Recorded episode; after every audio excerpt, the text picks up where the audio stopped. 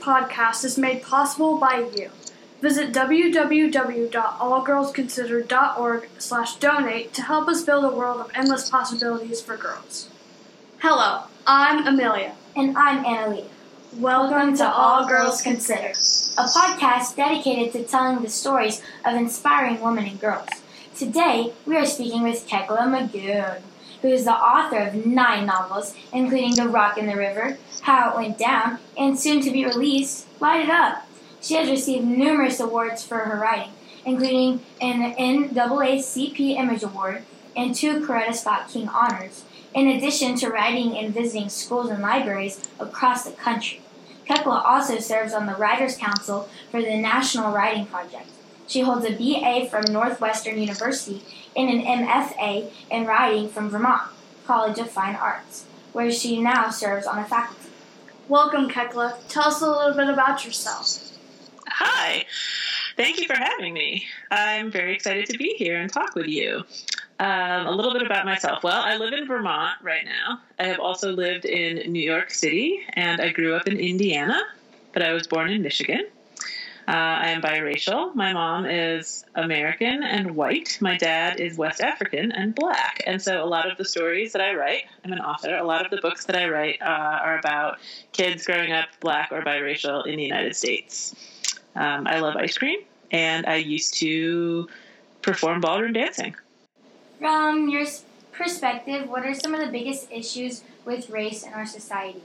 Mm, there are so many big issues with race in our society that I see right now. Um, I think the biggest thing is that we, sort of everybody, regardless of racial background, right, has um, some degree of bias um, about other people based on their race. Um, and so there is a a really big challenge that, that our whole society and our whole world faces um, of trying to figure out how to really see each other equally and not to judge each other based on our appearances. Um, and so I think that that's something that we've been struggling with as a society and as a culture and as a people for a, you know a long, long, long time, many, many centuries. Um, and so I think that the challenge for us today is to try to figure out ways to to undo some of the past racism, to undo some of the past bias that has occurred, um, and to really learn from the things that have happened in the past and be able to move forward in a way that is more equal and more fair and gives opportunities to everybody, regardless of race. Would you say that writing these books has sort of helped you express and show different perspectives of of like different races and how this has affected people as a whole?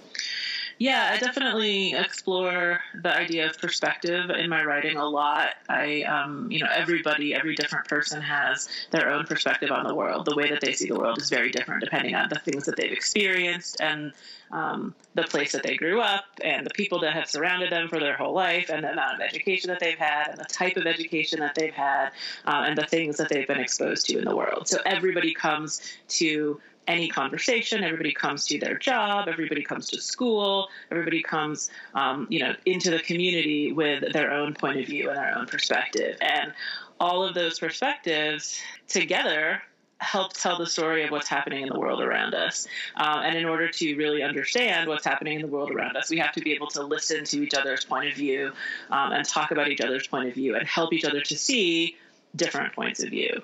Um, so, one of the things that I like to do in my writing is to write from multiple perspectives because it allows me to um, to share things that I think. It allows me to make observations about what I see other people talking about and try to understand and empathize with different people's ideas. Um, and then when I write a book with multiple perspectives, it allows my readers to enter a conversation about perspective and about how different people see the world. Um, and I think that that's a really interesting and dynamic conversation to be a part of. So, your last book, How It Went Down, and your new book, Light It Up, both deal with social injustices, specifically racial violence. Can you explain what motivated you to write about these issues?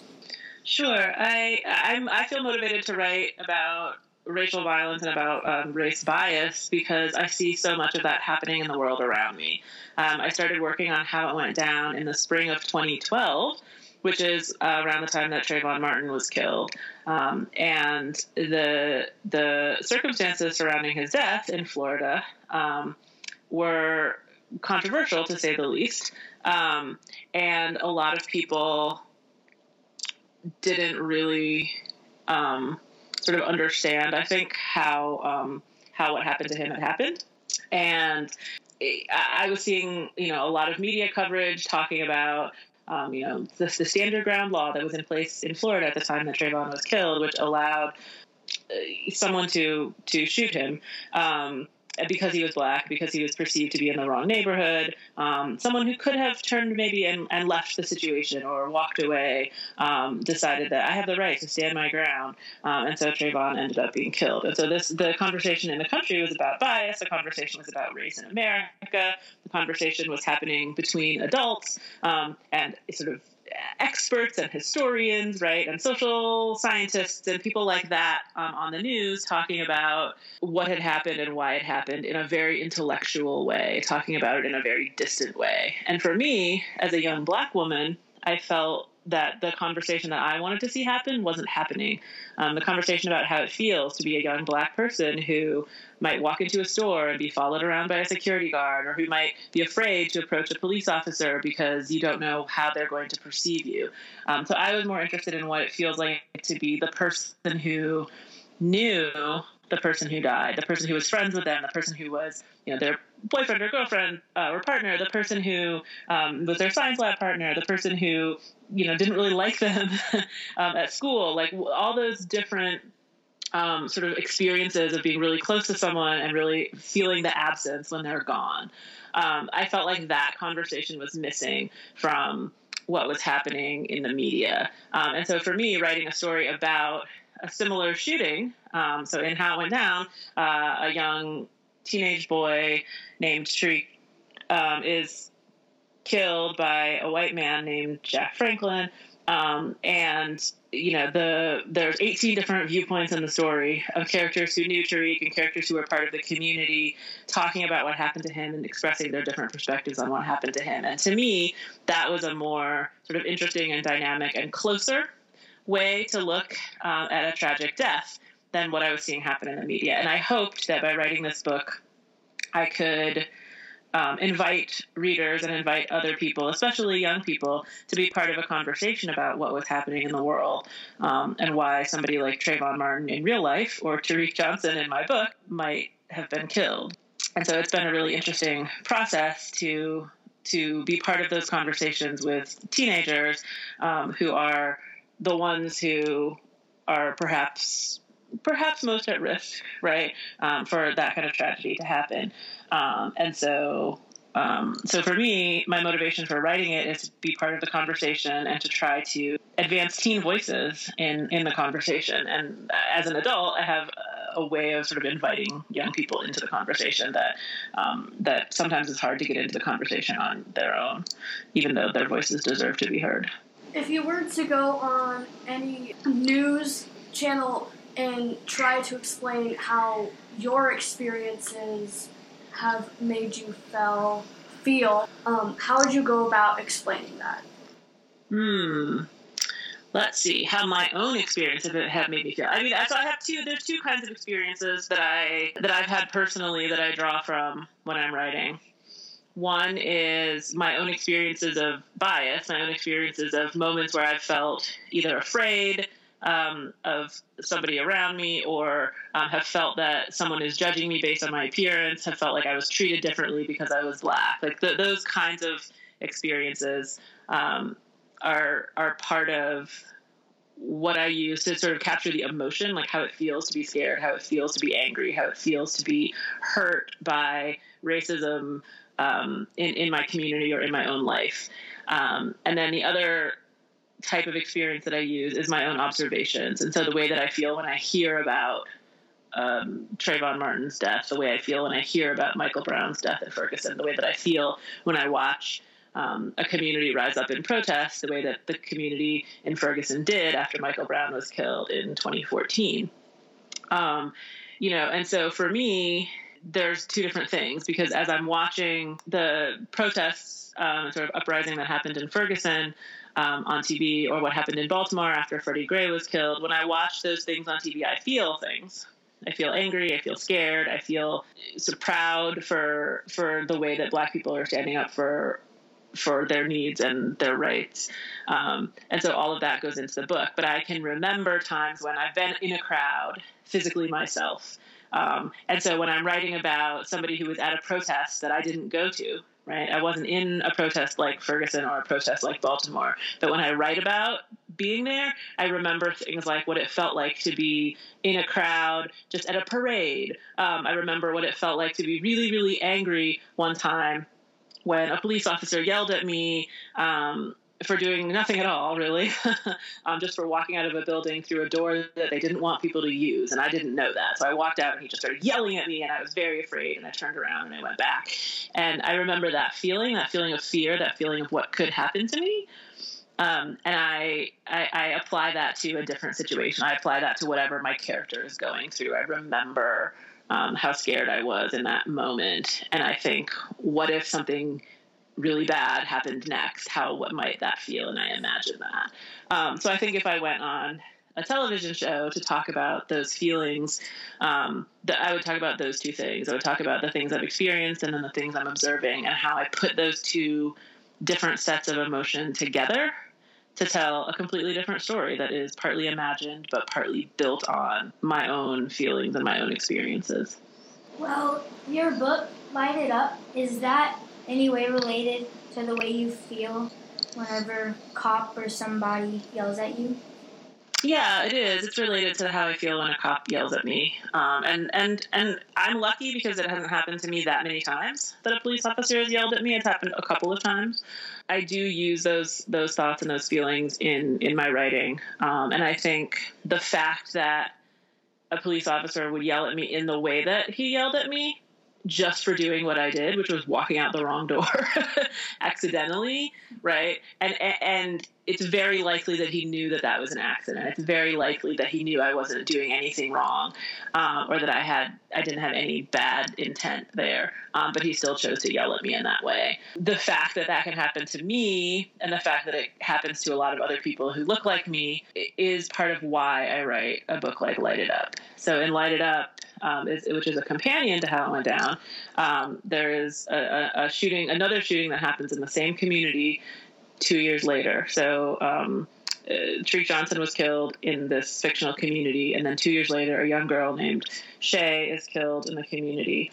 And it, of course, when a very young child, she's 13, when a very young child dies, that seems very different to people than when a slightly older teenager who people thought, oh, maybe he was up to no good, right, dies. And so, you know, in, in the first book, in How It Went Down, a lot of people in the story are sort of trying to find a reason for why Tariq was killed. Well, maybe he robbed that store and the guy thought he was a, a burglar, and so he was trying to protect the shop. He was trying to protect the neighborhood. Um, maybe Tariq was a gang member, and so you know that explains why he might have been killed. Like he was because he was doing violent things already, um, and because people are sort of always looking for a way to justify why a tragedy would happen or like to make it okay that it happened. Um, and it wasn't okay that it happened. Um, and so in this in this second book um, by writing about a character who is um, who pretty much everyone regards as innocent. This was a mistake. The police officer shot her by accident, not realizing um, that she was a young girl. Who so he thought she was an older person who was a threat to him, who was running away, etc. Um, and so that story, um, which is something that I see a lot in the media, right? That's happening all the time, where a police officer is confronting someone and comes to that situation with with bias and comes to that situation assuming that person is a threat when that person actually is not that that to me does relate to my own experiences of you know talking to a police officer who have, has treated me more harshly than is necessary in the situation. Um, it's that same kind of thing. It's just escalated many many notches from what I've experienced personally. Um, but it does relate to the reasons that I write what I write um, and why I think it's important that we talk about it because I think the, the same forces that would cause a police officer to be really aggressive to talk, just talking to somebody like me at the same forces that cause a police officer to be extremely aggressive and even use lethal force against someone who might not actually be a threat because the same level, the same type of bias is, is, is in play just at a higher level.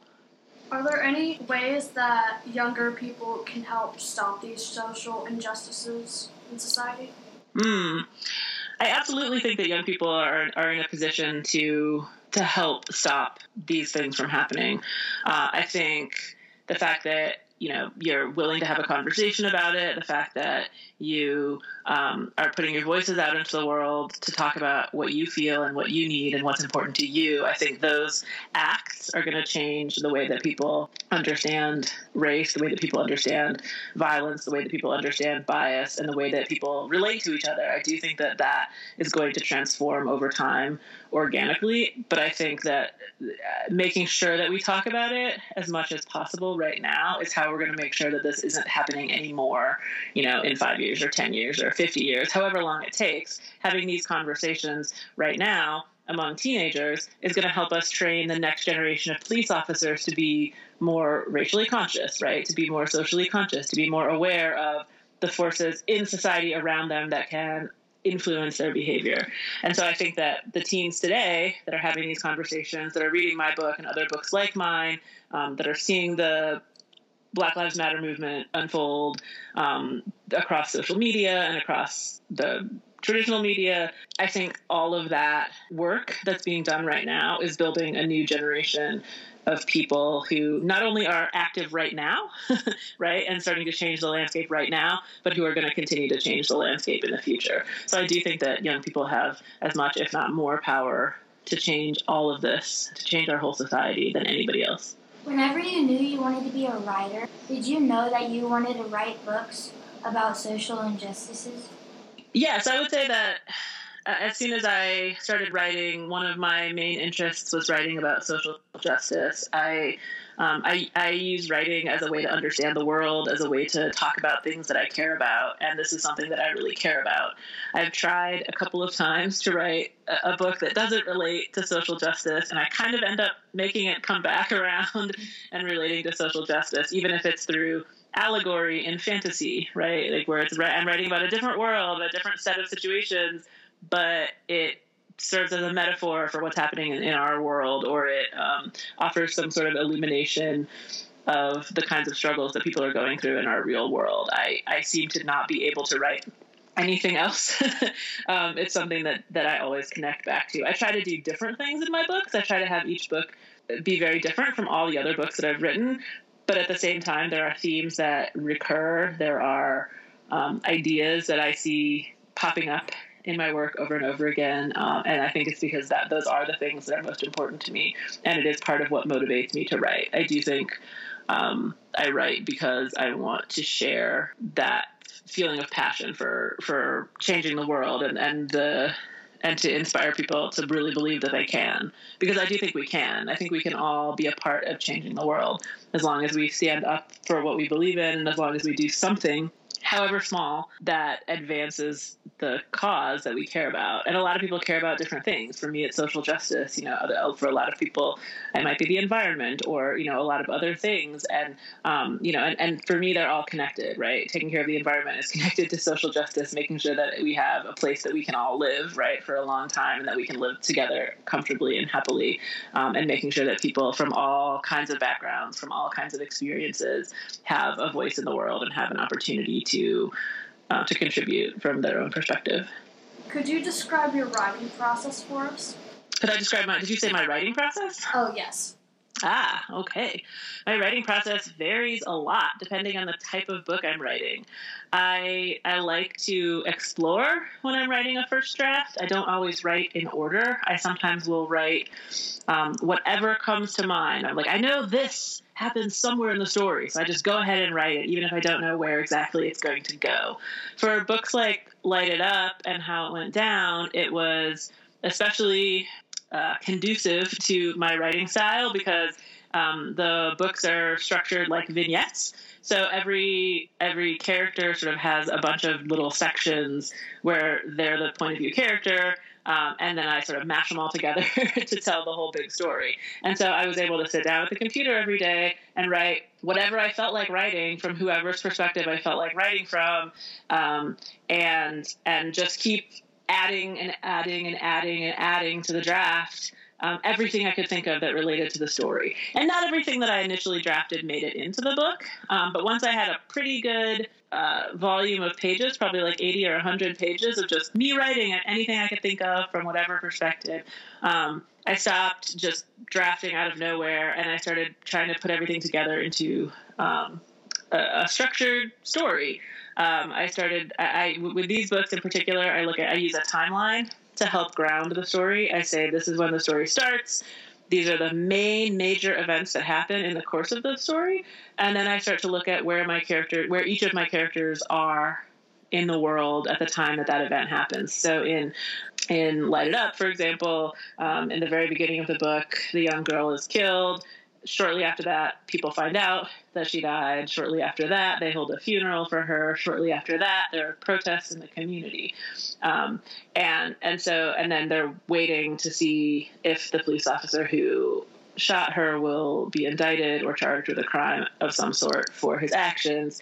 Um, and so that timeline becomes kind of like the backbone for the book and I look at everything I wrote, all the random pieces and snippets, and I place them on the timeline. Usually I do this with big paper and post it notes that are color coded by the character. So I can figure out where each piece of the story fits in the timeline, and that helps me put the thing together in the right order. And once I have it laid out in in on big paper with my post-it notes and it's all colorful, I can see visually where there are holes in the story. I can see that I don't have anything, I don't have any sections talking about the funeral. I don't have any sections talking about this particular time period. Um, and so then I started imagining, well, where were my characters when that happened? What would they be doing? How does it fit into the rest of their story? Um, and so for those for those two books, that was my main process. But for all my books, I write I do this kind of the same thing. I write out of order, and then I figure out what order to put things in, and then I go through and fill in the gaps. For me, it works really well because I get to follow follow my inspiration um, and not feel really tied to like a specific outline or um, a structure that I made up before I understood what the book was going to be. So, one of the last questions we like to ask is what advice do you have for girls listening to this podcast? Hmm. What advice do I have? Well, uh, for well, I was gonna say for those who are writers, my advice is to just keep writing, um, and that writing is something that seems really hard because you look at a book or you look at a short story or you look at a magazine article and you think, wow, like somebody sat down and wrote that whole thing. like it's long. Um, but the fact is that nobody sits down and writes a whole book or even a whole article or a whole short story in one sitting. Most of us just write maybe a few sentences or a few paragraphs at a time and and that's a good day's work. And so for me, uh, it helps if when I'm writing, it helps to remember that every little bit of writing that I do is part of this bigger whole, and I just have to keep doing it a little tiny bit at a time. It never seems like I've done enough. It never seems like it's good enough. But that's what revision is for. I get to come back and do it again. I get to always add to it and change things as I go. And so for me as a writer, it is the most important thing is to just keep writing and to remember that every little bit adds up. That was directed to uh, people who want to be writers, but there are lots of different ways that people go out in the world to make change. And so I, I'm someone who likes to make change through my writing because that's a way of having a voice in the world. Um, but there are lots of other ways to have a voice in the world. And so, my advice to everybody, whether you're a writer or whether you express yourself in a different way, um, is to really, really believe in your own voice and to really believe that your voice and the things that you care about matter in the world um, and that you your perspective is needed. We need all of you. We need every girl who's listening, um, every person who's listening, to own their own power and to say, okay, I matter in the world. I have things to say, and the things I care about, people need to listen to. Um, and the way that we, I think, find that strength um, is is sort of to imagine ourselves as really, really powerful, and also to remember that. being really, really powerful doesn't necessarily mean you're moving mountains all the time. It might be picking up a tiny pebble, right? Sometimes. But every, again, same with as with writing. Every little thing that you do that's about putting your voice into the world every little thing you do that's about trying to make the world a better place in whatever way is most important to you it adds up to being part of an entire movement. It adds up to being part of something that can change the entire world. Well, it's probably time to wrap things up. Thank you so much for taking the time out of your busy season with launching a book and all to talk to us. Thanks for having me. We hope you have a great day, and we hope our conversation has been inspiring to our listeners. I know it has been for me. This is Annalie And Amelia. from All Girls Considered signing off. All Girls Considered believes in a world where girls and women matter. You can support our work by donating at www.allgirlsconsidered.org slash donate. Right now. We can't do this without you.